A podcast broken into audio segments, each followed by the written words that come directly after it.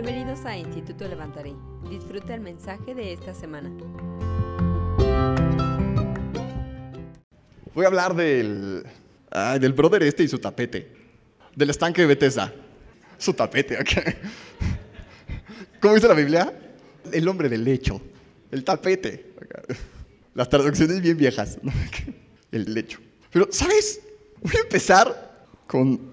Vamos a Lucas 4.18. Entonces Lucas 4:18, esto es lo primero que Jesús dice. Les he hablado de la ley de la primera mención, ¿no?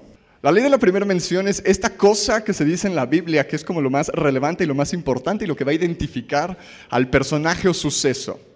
Entonces, hay varias cosas que se mencionan. Por ejemplo, este, lo primero que el Padre dice de Jesús es, este es mi Hijo amado y este me complace. Y después de eso, el Hijo amado se va al desierto lo lleva el Espíritu Santo al desierto 40 días para ser tentado. Vaya regalo, ¿no?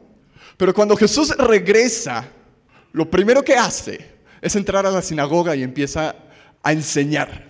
Y dice que estaban ahí sentados y Jesús tomó el rollo y sacó a Isaías. Y esto es lo primero que Jesús dice sobre él y, sobre su ministerio. Dice, el Espíritu del Señor está sobre mí porque me ha ungido para anunciar el Evangelio a los pobres, me ha enviado para proclamar libertad a los cautivos y la recuperación de la vista a los ciegos, para poner libertad a los oprimidos. Y eso es lo primero y lo que Jesús quiere hacer.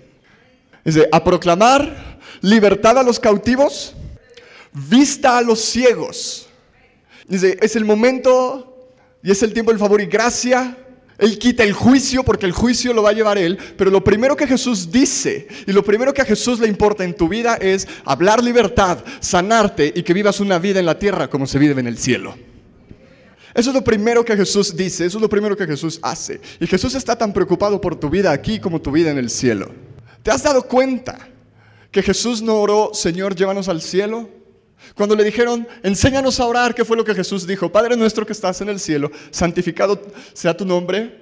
Venga a nosotros tu reino y hágase tu voluntad en la tierra como se hace en el cielo. La idea del Padre siempre fue que la tierra fuera una extensión del cielo.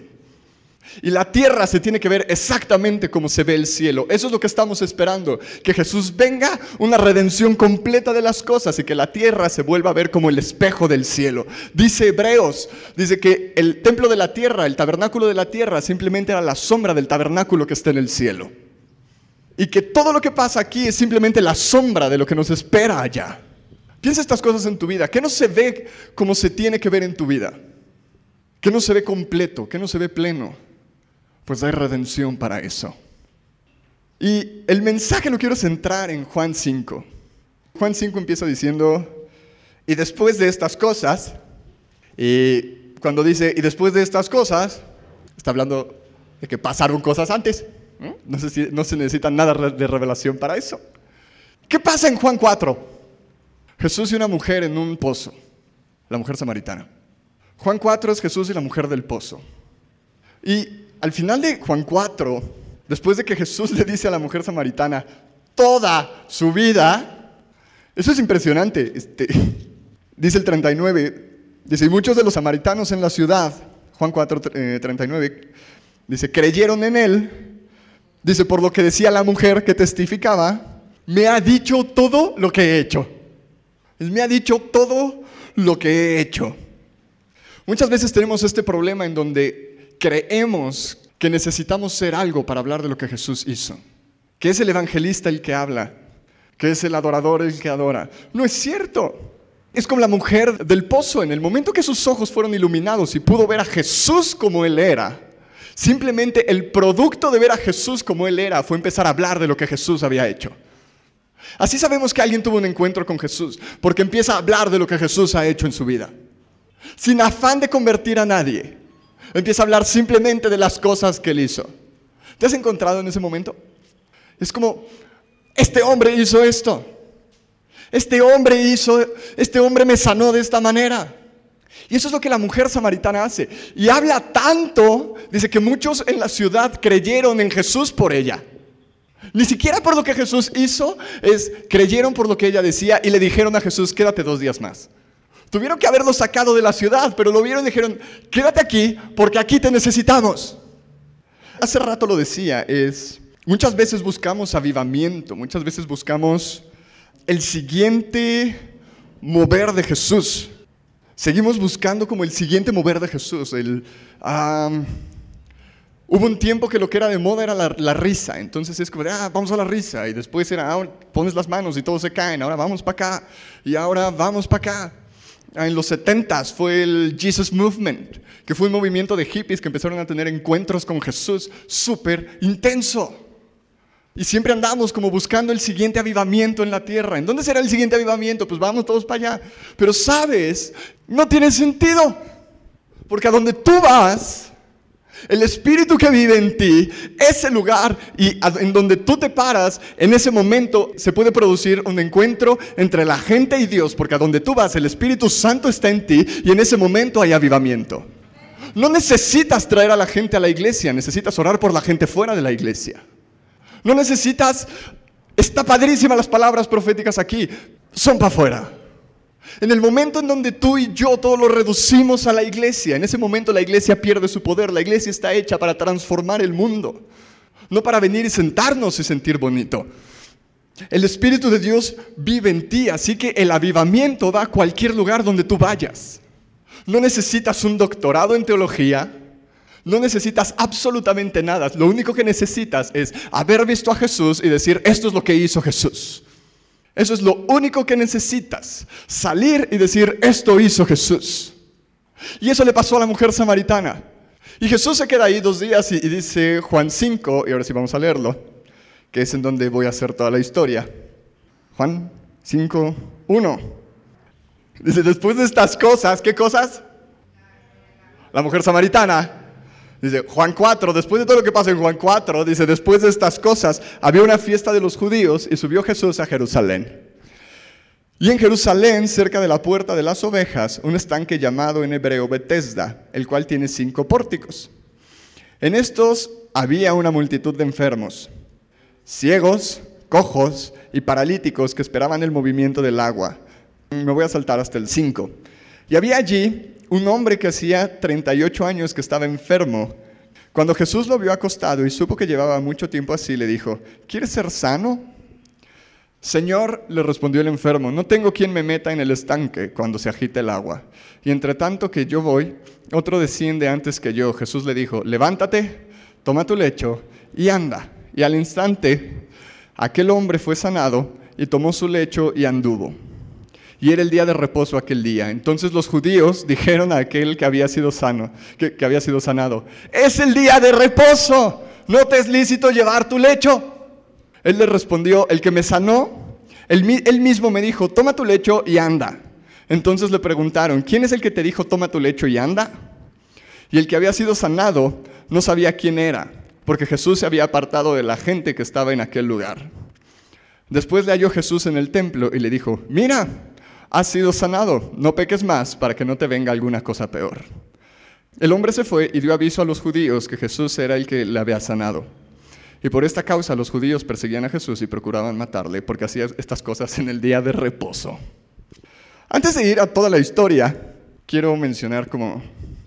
¿Se dan cuenta que la gente se enojó porque se sanó en el día de reposo? Es la cosa más estúpida. O sea, Estuvo ahí 38 años, se sana y el problema es que fue en sábado. ¿Qué problema tiene la gente en la cabeza? O sea, lo único que vieron fue, traes tu cama el día de reposo. O sea, nadie dijo, estás caminando. ¿Qué fue lo que dijeron? traes tu cama. Qué raro eres. Aléjate. 38 años. Y lo único que ven fue, no era lícito que caminaras el día de hoy. No era lícito lo que hiciste.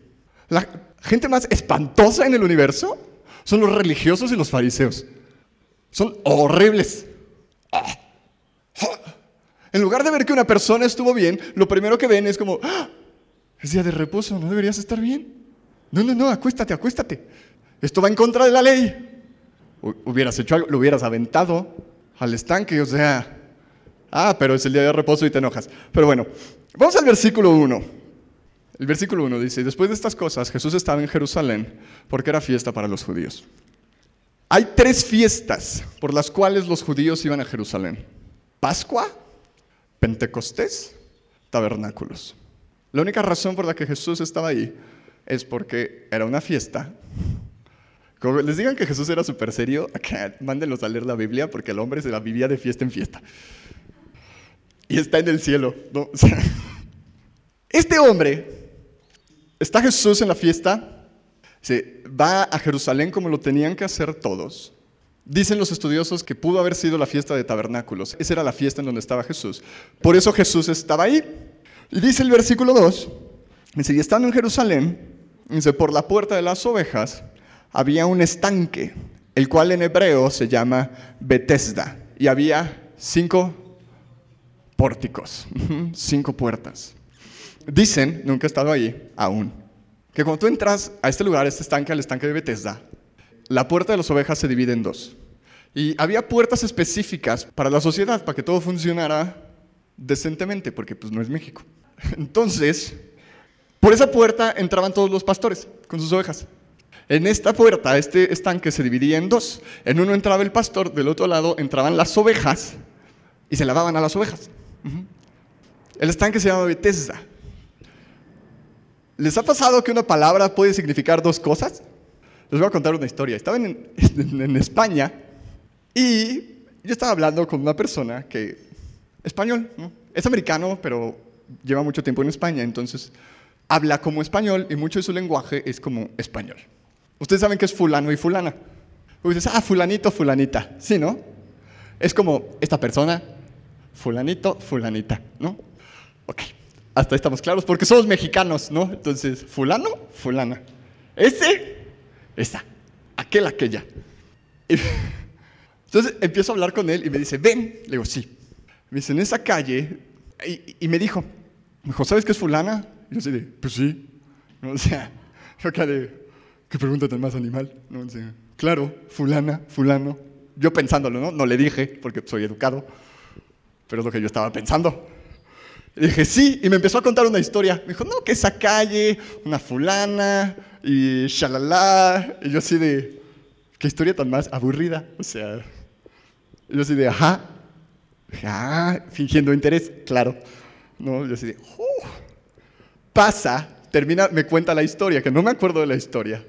Me voy con unos amigos, comemos, salimos de cenar y me dice este amigo colombiano, me dice, en esta calle están las fulanas.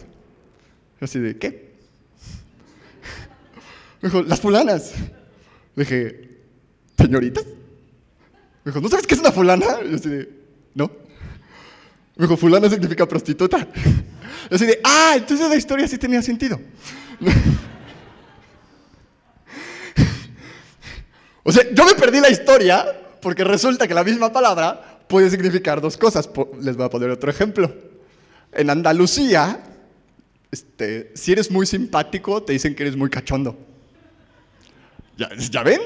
debes de seguir la historia, porque si no, es ¿por qué el hermano me está hablando así?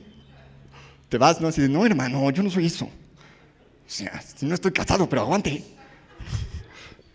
Entonces, hay palabras que significan cosas diferentes. Y Bethesda aplica en esa. Bethesda significa la casa de la bondad, pero también puede significar la casa del reproche. Está padrísimo ahorita les cuento por qué. ¿no? Por, lo general se asocia con la casa de la bondad. Es en Bethesda en donde Jesús ahorita está a punto de sanar a alguien. Pero también puede ser la casa del reproche, aunque la gente no se dé cuenta. Y el estanque este que había era enorme. Y el estanque básicamente es algo donde te puedes aventar un clavado. Tiene como 15 metros de profundidad. No era simplemente como un charquito, era una cosa bastante profunda donde tú podías nadar. Entonces entra Jesús y dice la Biblia, dice el versículo 3, y había una gran multitud.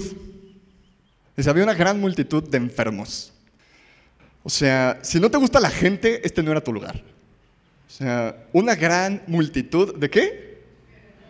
De enfermos. O sea, no era gente normal no era simplemente que había muchísima gente, es que la gente que estaba ahí era gente discapacitada y después dice, y había ciegos, ¿qué más? Cojos y paralíticos. ciegos, cojos y paralíticos. ¿Te das cuenta que los agrupa? Los ciegos, los cojos, los paralíticos alrededor del tanque. Todos ellos enfermos. A la miseria no le gusta la soledad. A la miseria le gusta estar acompañada. ¿Y te has fijado que la gente se junta con la gente que se parece a ella? ¿Te has fijado que los chismosos se encuentran? ¿Te has fijado que los fiesteros se encuentran? Acá es como que se huelen y de repente ya están en la misma esquina todos, ¿no? Hablando de la última fiesta a la que fueron. Y es como si, llevan mucho tiempo conociéndose, no, cinco minutos. Y los chismosos acá los dejan, se juntan y ya saben la historia de toda la iglesia. O sea, es como, o sea, ¿qué pasó? Y los ves juntos y es como de, ah, seguramente ya están hablando de alguien.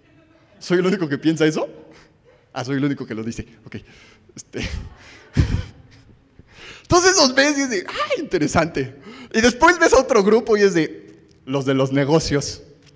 O sea, hay muchas veces y la sociedad se comporta como dependiendo de lo que hacen. Es como ir a la prepa, a la secundaria. Es como acá, los chidos están aquí, ¿no? Los raros se ponen juntos, ¿no? Yo en la prepa era de los que no se bañaba. Entonces, yo estaba en una esquina con mis cuatro amigos, porque no nos bañábamos. Ahí estábamos, pero la miseria le gusta acompañarse. Y los ciegos se juntaban con los ciegos. Seamos honestos, ¿creen que iban a llegar algún día al estanque? O sea, desde ahí ya está mal planeada la cosa. Pues si eres ciego, júntate con alguien que vea, que te jale. No, pero no, ¿qué hacen todos? El ciego se junta con el ciego, el paralítico con el paralítico, y tenemos un gran problema.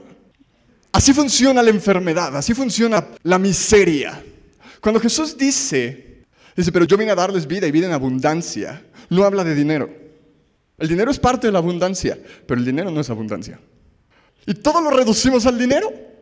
Es, que Jesús vino a darnos abundancia. Entonces, por lo, ¿cuándo llega mi Ferrari?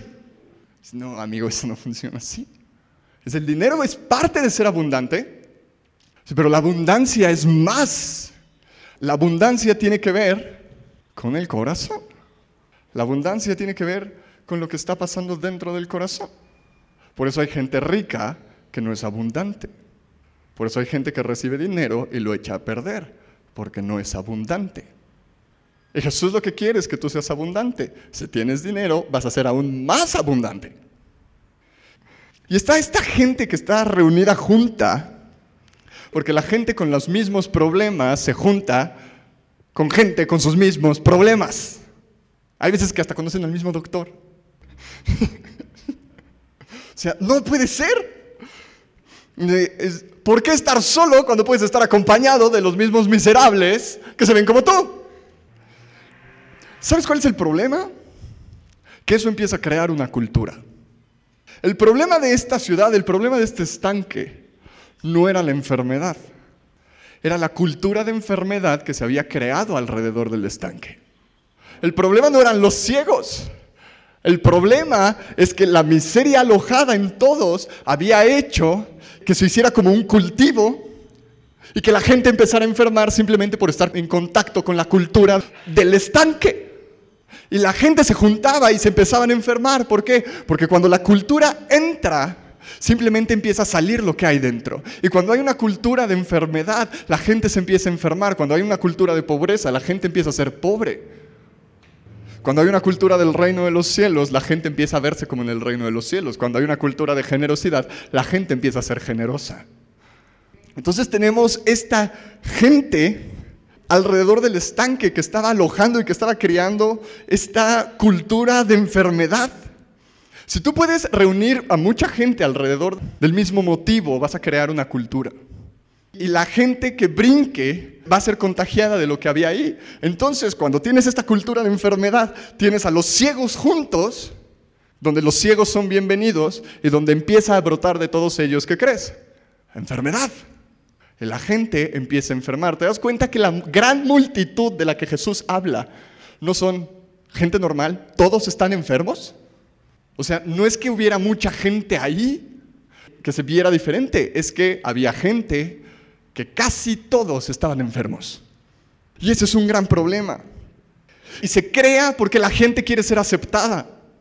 Porque la gente con problemas quiere ser aceptada dentro de sus mismos problemas. Porque el ciego quiere ser aceptado con el ciego. Porque no quiere que le digan nada. Porque la gente quiere afirmación, no quiere cambio. La gente quiere que le digas, qué grande es tu problema. Tienes razón, es muy difícil. La gente quiere que le digas, no hay problema, vamos a sentarnos juntos alrededor del estanque, hay cinco puertas, ¿cuál te gusta? ¿Sabes cuál es el problema? Que Jesús está en la transformación, Jesús no está en la aceptación. Jesús está para decirle a alguien, hey, hay más allá. Jesús se puede sentar contigo a decirte, qué horrible, te entiendo. Pero Jesús nunca, absolutamente nunca, su propósito ha sido dejarte en la misma situación donde te encontró una vez. Pero la gente que está dañada, cuando estamos dañados y lo único que queremos es quedarnos ahí, empezamos a buscar gente que nos diga, tienes razón, ella fue una desgraciada. Tienes razón, ha sufrido demasiado. Tienes razón, no vale la pena seguir intentando. Lo peor que puedes hacer es rodearte de gente que te diga que sí a las cosas que tú quieres que te digan que sí.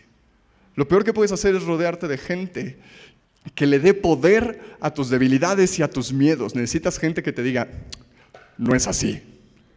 El año pasado, cuando, quiero decir, terminé, pero me terminaron con mi prometida, hubo un día donde estaba bien mal, uno de los muchos. Estaba en la casa con mis papás. Me encerré en el cuarto y estaba súper mal. Y en eso entró Angie. ¿Saben qué me dijo? ¿La infame? Ay, es mi hermana, para los que me están viendo, así le hablo. Ay, es mi hermana. ¿Y saben qué me dijo? Yo acá en posición fetal, llorando, ¿saben qué me dijo? La vida es más que ella. Yo así de, ¿qué? Yo así de, pero, yo así de, ¿qué no ves que estoy sufriendo?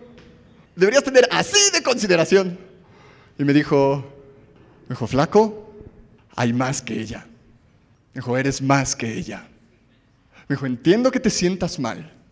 Me dijo, pero tienes un destino y un propósito mucho antes de que la conocieras a ella. ¿Qué creen que hice? Le dije, sí, tienes razón. Porque lo que quieres en el reino de los cielos es gente que te diga, eso no eres tú. Tú eres esto. No gente que te diga, quédate tirado. Y vivimos en una sociedad que lo que le gusta que tú hagas es que te quedes acostado en el lugar en donde estás. Ah, vivimos en una sociedad que lo que quieren es que tú entres al estanque del reproche y nades en el estanque del reproche, no para ser mejor, sino para sentirte aún peor de lo que te sentías. Pero eso no es lo que Jesús quiere para ti. Eso no es lo que a Jesús le importa de tu vida. Jesús le importa que te veas exactamente como Él se ve. Jesús está en la transformación.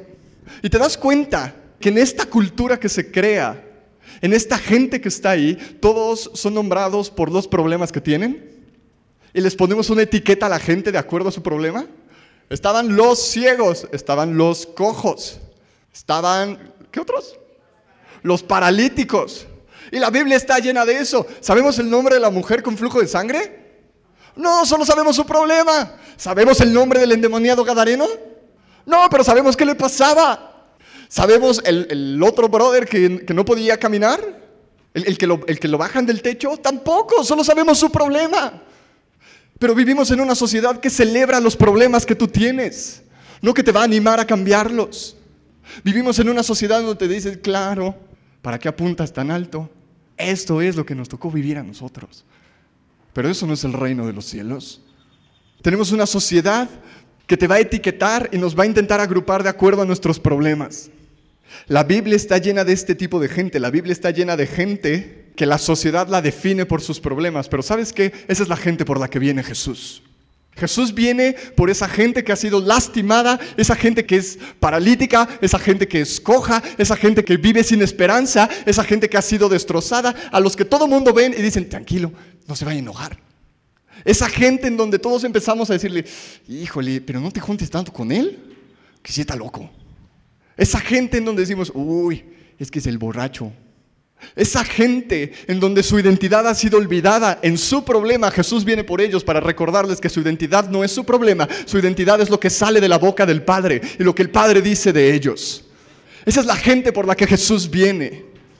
Jesús viene por la gente que está rota. Jesús viene por la gente que dice, hey, la sociedad dice esto de ti, pero yo digo esto de ti. En donde la gente y la sociedad te va a decir, no pelees con eso, esto es lo que eres, tú eres tu problema, pero tienes un padre que manda a su hijo y te dice, tú no eres tu problema, tú tienes un nombre y tu identidad es lo que yo digo que tú eres, tu identidad es ser un hijo de Dios, tu identidad es ser amado, no es ser el cojo del pueblo, el borracho del pueblo, el dejado del pueblo.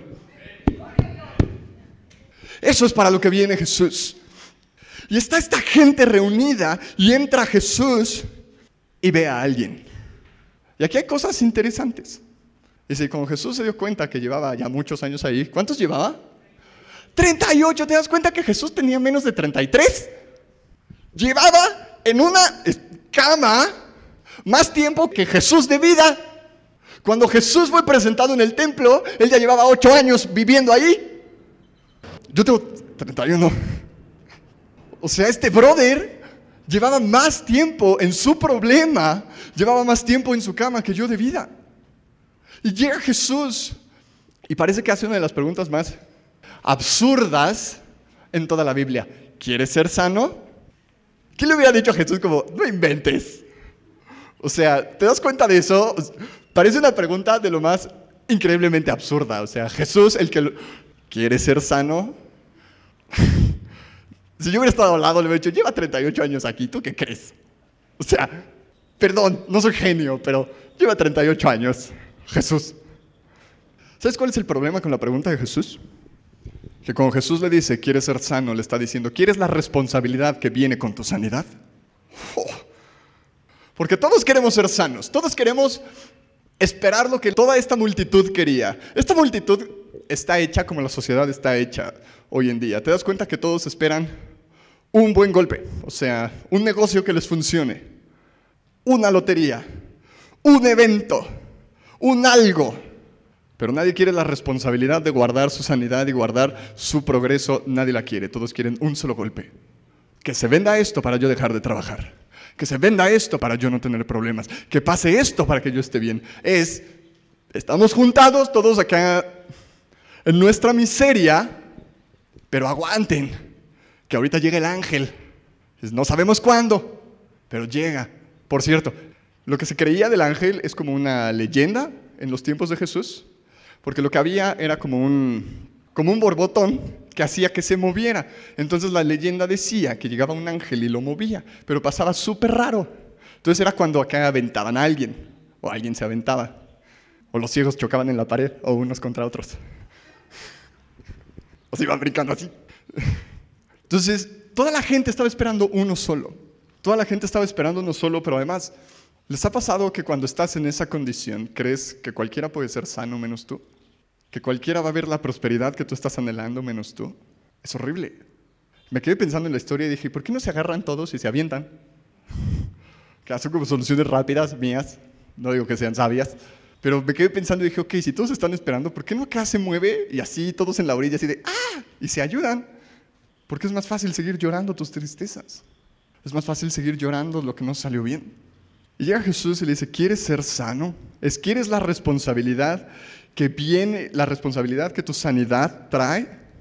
¿Quieres la responsabilidad que estar completo te va a requerir? ¿Les ha pasado que sientes que no estás completo por dentro? Que es como, esto funciona, esto funciona, pero faltan estos huecos que se necesitan, que encajen. ¿No les ha pasado? ¿Soy el único? Ok, a mí sí.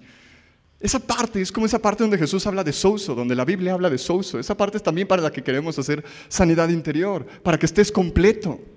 Pero esa sanidad requiere responsabilidad y no nos gusta la responsabilidad.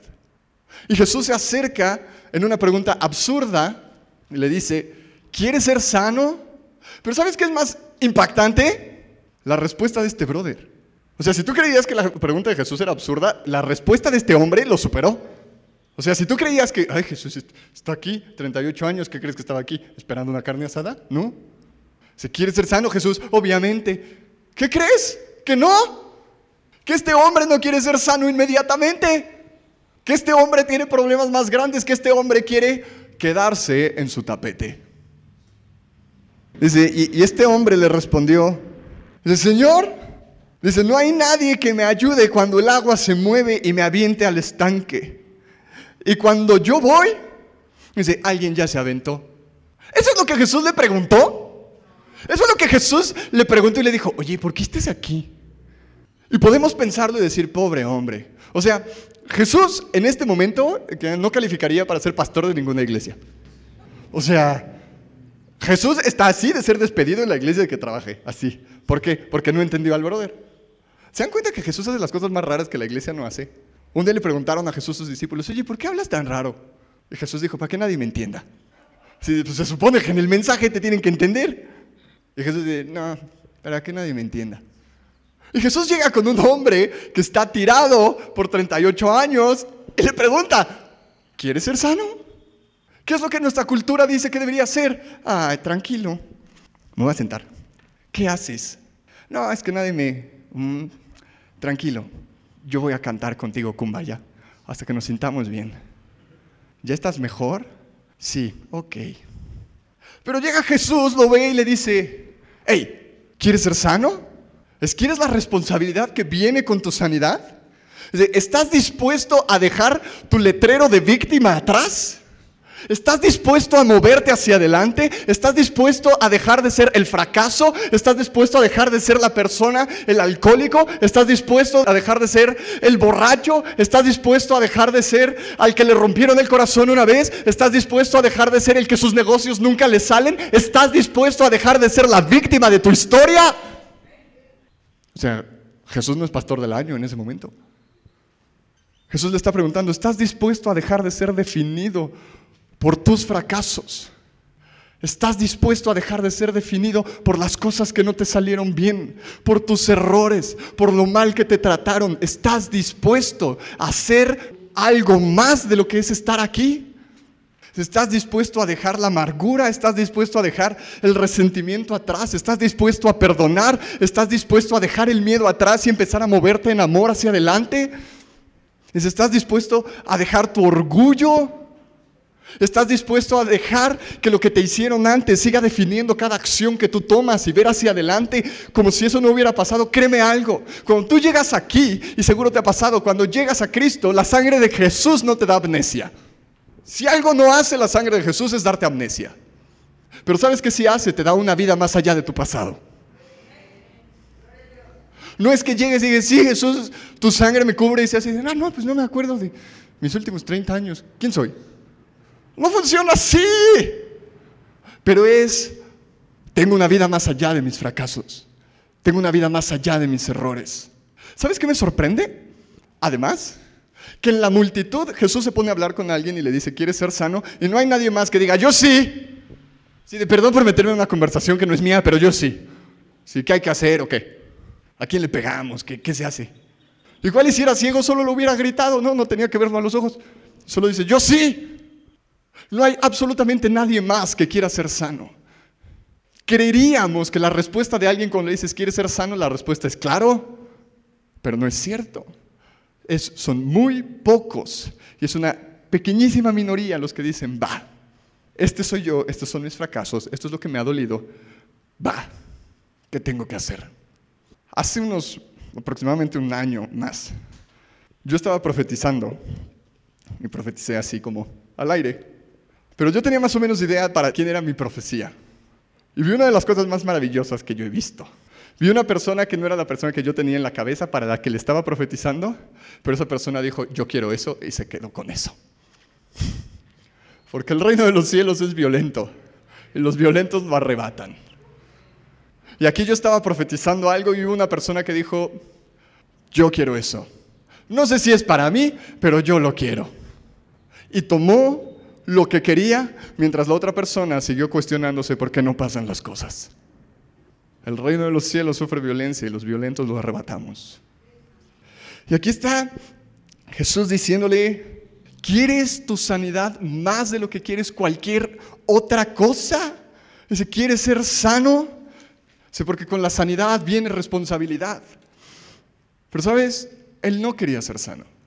Él no quiere ser sano inmediatamente. ¿Cómo lo sabemos? Porque en lugar de decir que sí, empieza a hacerse la víctima y dice, es que me han tratado mal, ¿Quién me aventa? no tengo nadie que me aviente.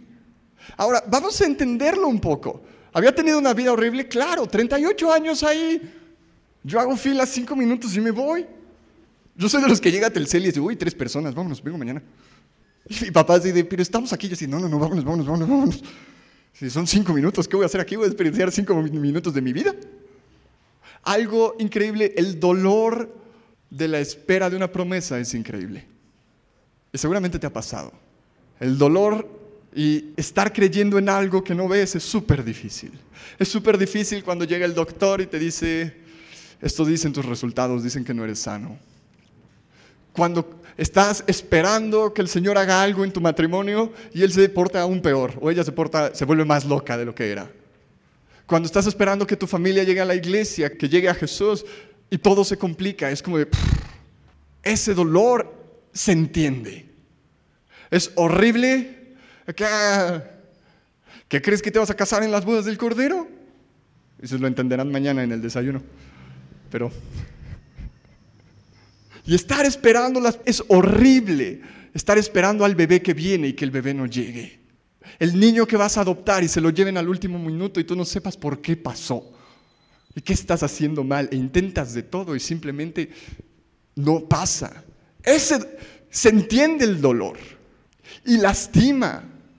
Pero ahí está Jesús diciendo, quieres ser sano. Jesús le está diciendo, ¿estás dispuesto a dejar de ver lo que te trajo aquí y ver hacia adelante? ¿Estás dispuesto a dejar de ver tus errores? ¿Estás dispuesto a dejar de ver tu problema y ver hacia adelante? Y lo que hace esta persona es lo que nosotros hacemos, es quiere ser sano y empieza a hablar de sus problemas. ¿Sabes cuál es el problema? Que muchas veces entretenemos ese tipo de cosas en nuestro pensamiento y lo único que sale de nuestra boca es todo lo que está mal, en lugar de empezar a hablar lo que Jesús hizo en la cruz, lo que la sangre del Calvario ya pagó por nosotros y decir, sí, pero yo soy más que vencedor y esto hizo Jesús. En el momento que nosotros empecemos a hablar de la grandeza y las grandes cosas que Jesús hizo en nosotros, vamos a empezar a poder ver y decir, sí, quiero caminar hacia adelante.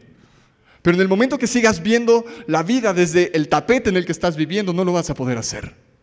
Y llega Jesús y desafía a este hombre.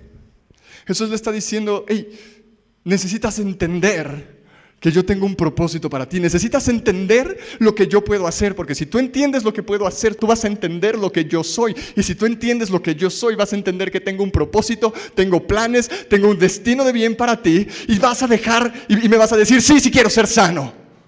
Y Jesús le vuelve a preguntar, hey, y Jesús le dice, ¿quieres ser sano? Y después de que le tira la historia, Jesús le dice, levántate, toma tu cama, tu tapete y camina. Si lo piensas acá detenidamente, suena aún más absurda esa respuesta de Jesús. No es, ay Jesús, ¿cómo no se le ocurrió? ¿En 38 años crees que de verdad no se le ocurrió levantar su tapete y irse a su casa? 38 años, ya casi 40.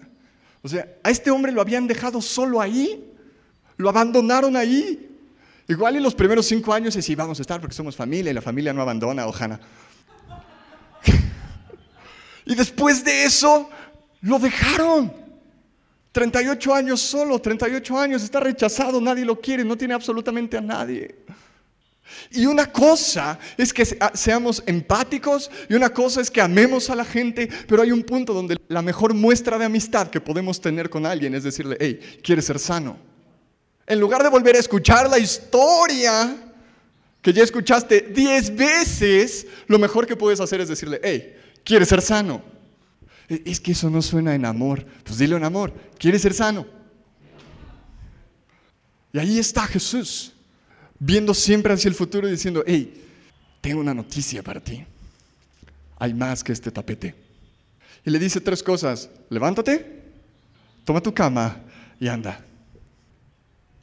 Y la primera es, levántate. ¿Qué es lo único que había visto este hombre por 38 años? ¿Te das cuenta que había estado 38 años así, no?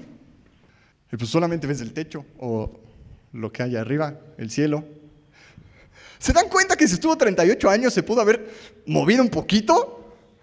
Como no sé, 5 centímetros al año por 38, seguro cae. Así como... Y se queda otro año sin hacer nada. O sea, este hombre no tenía bien pensadas las cosas. O sea, muévete un poquito hacia tu destino. Muévete un poquito hacia tu sanidad. Pero llega Jesús y dice, ¿quieres ser sano? Le dice, es que no tengo a nadie, pues estoy solo. Jesús le dice, levántate. Es, cambia la perspectiva que tienes de las cosas y ve de más arriba. Sí, porque hasta que no te levantes vas a empezar a ver las cosas de una manera diferente. Hasta que no sigas viendo, lo único que ves ahorita son tobillos. La gente es más que tobillos. La gente no es tan alta como le estás creyendo. El problema es que llevas ahí 38 años. 38 años. Hay veces que estamos en la iglesia ese tiempo y seguimos con los mismos problemas de 38 años. Por lo menos búscate uno nuevo para el 2020. O sea, un problema nuevo en el 2020 no nos caería mal. Pero llegar al 2020 y decir, es que cuando tenía 13 años, un día mi papá me vio feo. Entonces, ya mamá, digo, este, o sea, hay un punto en donde es, hey, ya no puedo estar aquí. Jesús le está diciendo, levántate, ve las cosas de una manera diferente. Y después que le dice, agarra tu cama. ¿Les ha pasado que hay muchas veces que estás avergonzado de tu vida o te da pena lo que viviste? Es como de, yo no voy a decir esto. Hace tres años estaba en Inglaterra, estaba en un servicio. Y la persona que predicó ese día empezó a hablar y empezó a hablar su testimonio. Y su testimonio básicamente era, como yo tenía 10 años, abusaron sexualmente de mí, un miembro de mi familia.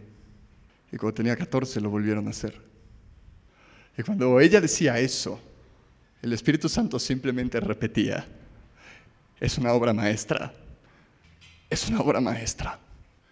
Después de ese día, un día la vi treparse a un camión, donde había, era un camión como de fiesta, y se paró y empezó a decir, como yo tenía esta edad, una persona de mi familia abusó de mí. Y después volvió a pasar y empezó a hablar su vida y empezó a hablar todas las cosas que eran su tapete una vez. Pero ¿sabes qué hizo? Agarró su tapete y empezó que la cosa que la cargaba, ella le empezó a cargar y decir, esto es lo que me pasó, pero esto es lo que Jesús hace. Y la vi ese día hablando a cuatro niñas diciéndole, sí, pero yo amo a esa persona. Esa persona que me lastimó, yo la amo. Y esa persona que decidió agarrar su tapete y empezar a caminar, era una persona que estaba entera, que no era definida por lo que le había pasado antes. Y no solo eso, el tapete en el que vives y la condición en la que tú vives, hay más gente detrás de tu obediencia. Tal vez tú solo estás pensando en ti, pero tú no sabes a cuántas personas puedes impactar con el tapete en el que estuviste sentado mucho tiempo. Y decirle, esto me pasó. Yo no estoy muy orgulloso de haber vivido por lo menos seis meses intentando no suicidarme todas las noches. No estoy muy orgulloso de tener las piernas cortadas. Pero ¿sabes qué? Me puedo parar y decir, en el momento donde yo creía que no había nada, ahí estuvo Jesús. Y en el momento donde yo creí que me quedaba ahí, ahí estuvo Jesús. Y Jesús cuando yo creí que no había una esperanza, me dijo que sí había una esperanza. Y puedo sentarme, soy experto en ataques de pánico y ansiedad. si te da uno y no sabes qué hacer, háblame. Sé cómo salir de ellos acá. ¿Por qué? Porque me pasó. Me encantaron. No, hombre, es horrible. Es horrible que todo te dé vueltas y que, te vayas a vomitar de la nada. O sea, es espantoso, es espantoso el momento donde tu cerebro, lo único que ya hay, hay ruido de tantas cosas que hay adentro y solo es como, y todo te da vueltas. No, es bonito. Pero ¿sabes qué me encanta? Que puedo llegar y decirle a alguien, sí, pero Él es el príncipe de paz. Y en medio de tu tormenta Él sigue siendo el príncipe de paz. Y decirle, ¿qué es lo que te pasó? Mira, esto hizo Jesús por mí. Y mi tapete ya no me va a cargar. Ahora lo voy a llevar para decirle a la gente que hay libertad, que esto es lo que hace Jesús. Y empezar a hablar de las cosas que Jesús hace en el tapete que un día me cargaba y yo decir, esto es lo que hace Jesús. Yo un día estaba ahí tirado, pero vi las cosas diferente. Tomé mi tapete y empecé a caminar hacia donde Él me decía. Hay veces que nosotros nos levantamos, tomamos el tapete, pero ¿qué crees que hacemos? Nos quedamos ahí. Pero Jesús dice, camina, camina agarra tu tapete y empieza a caminar. No sabes, hay mucha gente detrás de tu historia. No sabes la libertad que tu historia podía traerle a la gente y va a traerle a la gente. Tal vez lo único que tú estás viendo es una persona que ha fracasado día tras día, que no ha sido sana como ha querido, que ha fracasado una y otra vez. Pero más allá de tu obediencia hay gente que tu obediencia les va a traer libertad a ellos. No solo se trata de ti, se trata de la gente, se trata de las generaciones, se trata de las naciones. Se trata que tú digas, esto fui yo, pero esto hizo Jesús. No necesitamos una iglesia que nos permita revolcarnos en lo que no nos ha salido. Necesitamos una iglesia que nos diga, sí, pero vamos para adelante. Te amo, vamos para adelante. Dios es amor, pero el amor no es Dios. Muchas veces amamos lo que nos hace sentir mal. Y cuando nos hace sentir mal, eso creemos que es amor. No quieres vivir en una cultura que te digan, tú quédate en tu tapete. Has estado 38 años ahí y quédate otros 5. No quieres eso, quieres una cultura que te diga, hey, eres más que esto, eres más que vencedor. Hay un destino y un propósito para ti. Eres más que los errores de tus padres, eres más que tus propios errores. Hay un destino y un futuro para ti. Es súper chistoso como después del año que me aventé, hablo de esperanza, hablo de restauración como si a mí nunca me hubiera pasado absolutamente nada. Lo entiendo, no lo entiendo. Pero si sé algo es que hay esperanza para el futuro. Que hay un mañana, que hay planes y futuro y, y hay un destino para ti. Tener fe no simplemente es el pensamiento positivo de que todo va a ir bien, no es ser optimista. Es levantarte y decir, esto es lo que dijo Jesús, esto es lo que voy a hacer. Tal vez lo he intentado más veces, pero como Jesús lo dijo, ahora lo voy a hacer. Y ahora sí va a funcionar. La fe se basa siempre en lo que sale de la boca de Dios. Tu obediencia, tu sanidad, es la puerta de sanidad para muchas más personas, no solo para ti. Lo que Dios te da ese favor y gracia que tienes con Dios está hecho para que tú vayas y lo distribuyas hacia lo demás. El problema es que seguimos pensando en que Dios solucione mi situación para yo estar bien, pero cuando Dios soluciona tu situación es para que seas de bendición a los demás. Es que he estado orando por esto y Señor, que sigo sin dinero. Tal vez porque primero el Señor tiene que tratar con tu corazón antes de proveer lo que tiene que proveer. Y ahí está Jesús diciendo, hey, vamos para allá, hay más. Dice, levántate y anda. ¿Y qué creen que hace Jesús? Se va. Jesús no le da la mano. Jesús no le dice, ay, tranquilo, te debe estar bien. No, es, levántate, toma tu lecho y anda. Y desaparece. ¿Y qué es lo que hace? Este brother se levanta, agarra su cama y se pone a caminar. Y ahí siempre va a haber alguien que va a criticar tu proceso. No les hagas caso. Y te va a decir, tenías 38 años ahí, no te tuviste que haber parado hoy. ¿Por qué? Porque la sociedad y Satanás te quiere en una cama. Satanás quiere que seas definido por tus problemas, por tus enfermedades, por las cosas que no has podido solucionar. Pero Jesús te dice, levántate y anda. ¿Y sabes cuál es el problema? Que te levantes y andes. Que hay una generación que ya no va a tener excusa para decir, es que no se puede. Porque en el momento que tú tomas tus cosas y empiezas a caminar en lo que Dios te dice, hacia el destino, hacia la vida que Dios tiene para ti, en ese momento hay una generación que no tiene ya nada que decir. Que ya no puede seguir poniendo hashtag la vida es cruel. Que ya no puede seguir poniendo fotos sobre su miseria con diferentes filtros y diferentes ángulos. Porque les acabas de probar que hay más. Y va a haber gente que te va a decir, no, no, tú necesitas quedarte acá. No es lícito para ti hacer esto. Pero si Dios dice que lo hagas, entonces vas y lo haces. Porque lo que es imposible para el hombre es posible para Dios. Y sale este hombre. ¿Te das cuenta cómo Bethesda puede ser la casa de la bondad si Jesús está involucrado? ¿O puede ser la casa del reproche si Jesús no está involucrado? Es Jesús lo que cambia las realidades. Y sale este hombre de ahí y se encuentra a Jesús en el templo. ¿Has tenido sueños en tu vida? ¿Hay algo en tu corazón que digas, cómo me encantaría hacer esto? No estoy hablando de tener un carro, o sea, no estoy hablando de, no sé, un perrito. Sueños que digas, wow, siempre me he imaginado ser esta persona, siempre me he imaginado llegar a este punto. Tu sanidad te va a llevar a esos lugares. Muchos estamos esperando que inmediatamente pase, pero es en tu sanidad y en tu obediencia que vas a llegar a esos lugares. Porque tu sanidad te va a posicionar en lugares que lo roto que estabas nunca te pudo haber puesto. Jesús te va a encontrar en tu desgracia, Jesús te va a encontrar en Bethesda.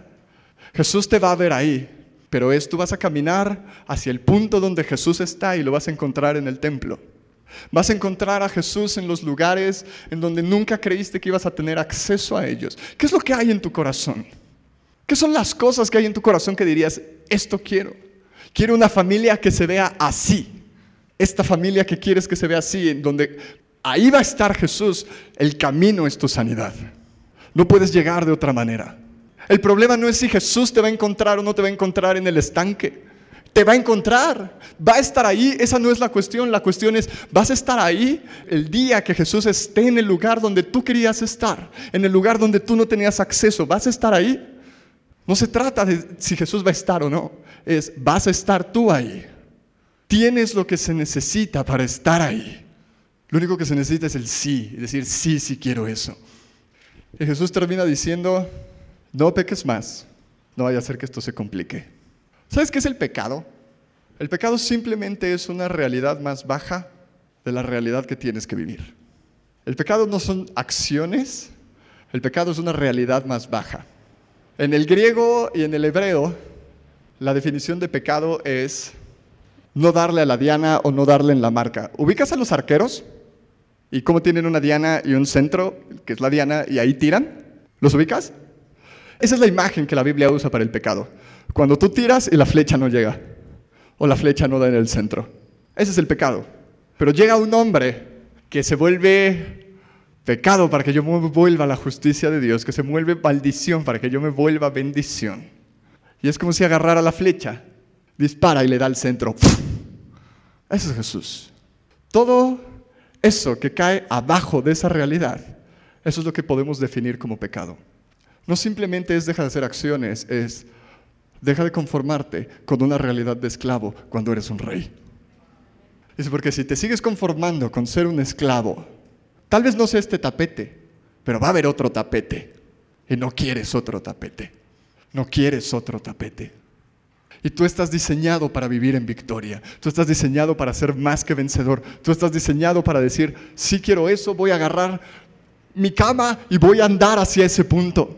Tú estás diseñado para que todos tus fracasos, para que todas tus dolencias, para que todo lo que no salió bien en tu vida, un día puedas voltear y decirle a alguien, pero Jesús hace esto. Tú estás diseñado para el lugar donde vayas, sea un encuentro entre el cielo y la tierra. Tú estás diseñado no para venir y transformar la iglesia, estás diseñado para transformar tu casa, estás diseñado para transformar tu trabajo, estás diseñado para transformar tu escuela, estás diseñado para transformar tu familia. Eso es quien eres. Eso es quien eres. Eres un agente de cambio en este planeta. Eres Jesús en la tierra. Eres una puerta del cielo a la tierra. Estás hecho para que la gente por la que ores sea sana. Estás hecho para decir lo mismo que Jesús dijo. Para traer libertad a los cautivos. Para hablar las buenas nuevas a los pobres. Para hablar la libertad de las cárceles. Eso es para lo que estás hecho. No estás hecho para estar al lado de un estanque. Estás hecho para pararte y arrebatarle violentamente al demonio lo que quiere que sea de él. Tu sanidad no solo va a ser tuya, tu sanidad es la puerta para la sanidad y la libertad de muchísimas más personas. No solo se trata de nosotros, se trata de las generaciones, se trata de las naciones. Se trata de una comunidad alrededor que es transformada por el poder del Espíritu Santo. Y creo que la pregunta de Jesús es, ¿quieres ser sano? ¿Estás dispuesto a ser sano? Cualquiera que sea. Como se ve a tu tapete. Tal vez es sanidad física, tal vez es sanidad emocional. Tal vez tienes una gran historia que no quieres que nadie se entere, porque ¿qué vas a hacer con esa historia? Tal vez sean negocios que no han resultado. Tal vez te abandonaron. Nunca, absolutamente nunca te conformes con un ambiente que te dice que lo roto que podemos estar es lo que somos. No es cierto, Jesús no dice eso. No te conformes por un ambiente que te diga, hey, disfrutemos nuestras penas juntos. Dios nos ama, aceptémonos así. No, sí, o sea, ama a todos, pero di, hay más allá.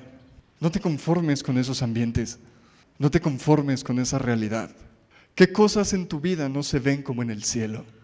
¿Qué cosas en tu vida no se ven completas como se verían en el cielo? Y todas esas cosas tienes la oportunidad y Jesús ya las redimió y hay gracia para eso. ¿Qué no se ve como en el cielo en tu vida? Porque para todo eso hay gracia. Solo tienes que decir, sí, quiero ser sano. Levantarte y andar. ¿Te parece si oramos? Y simplemente, si hay cosas que has estado arrastrando por los años, miedos, dolores, ¿no crees que no valen la pena como para que sigan arruinando tu vida o dictando tus acciones. No digo que no te hayas sentido mal, no digo que no duela, lo único que digo es, ¿no crees que vales más que eso? ¿No crees que de verdad vales más que los rechazos? ¿No crees que de verdad vales más que los fracasos? ¿No crees que vales más que eso? No estoy diciendo que tu dolor es tonto, estoy diciendo vales más que quedarte al lado de un estanque. Porque el maestro llegó y te dijo, quieres ser sano.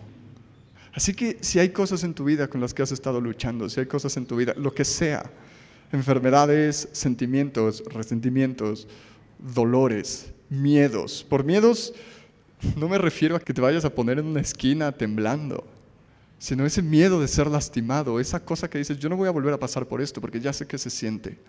Eso es miedo. No tienes que estar temblando para llamarlo miedo. Pero es esta cosa que te hace rechazar lo nuevo porque es no me vayan a lastimar de nuevo no me vayan a rechazar de nuevo.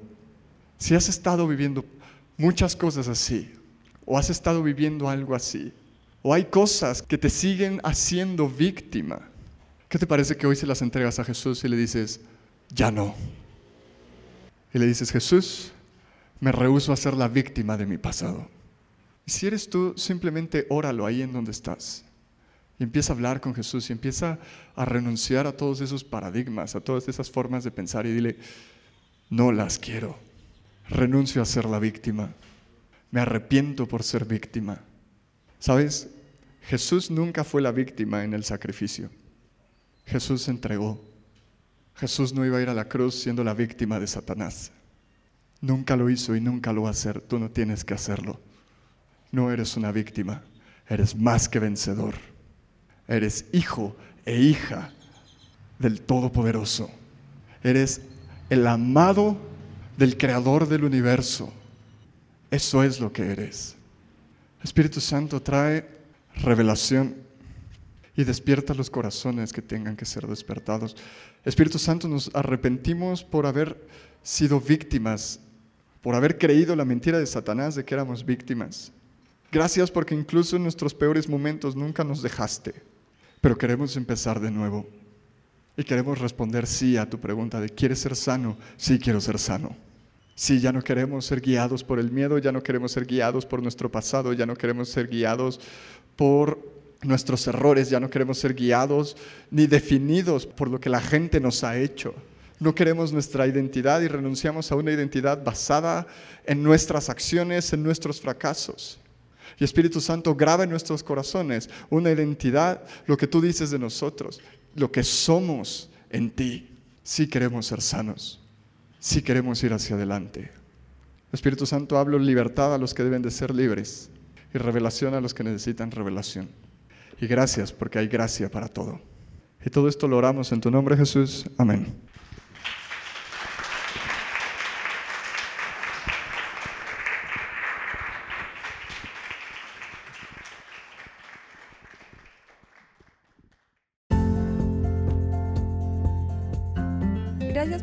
Escuchado esta semana. Para más contenido, síguenos en cualquiera de nuestras plataformas digitales o en www.levantaré.org. Que Dios te bendiga.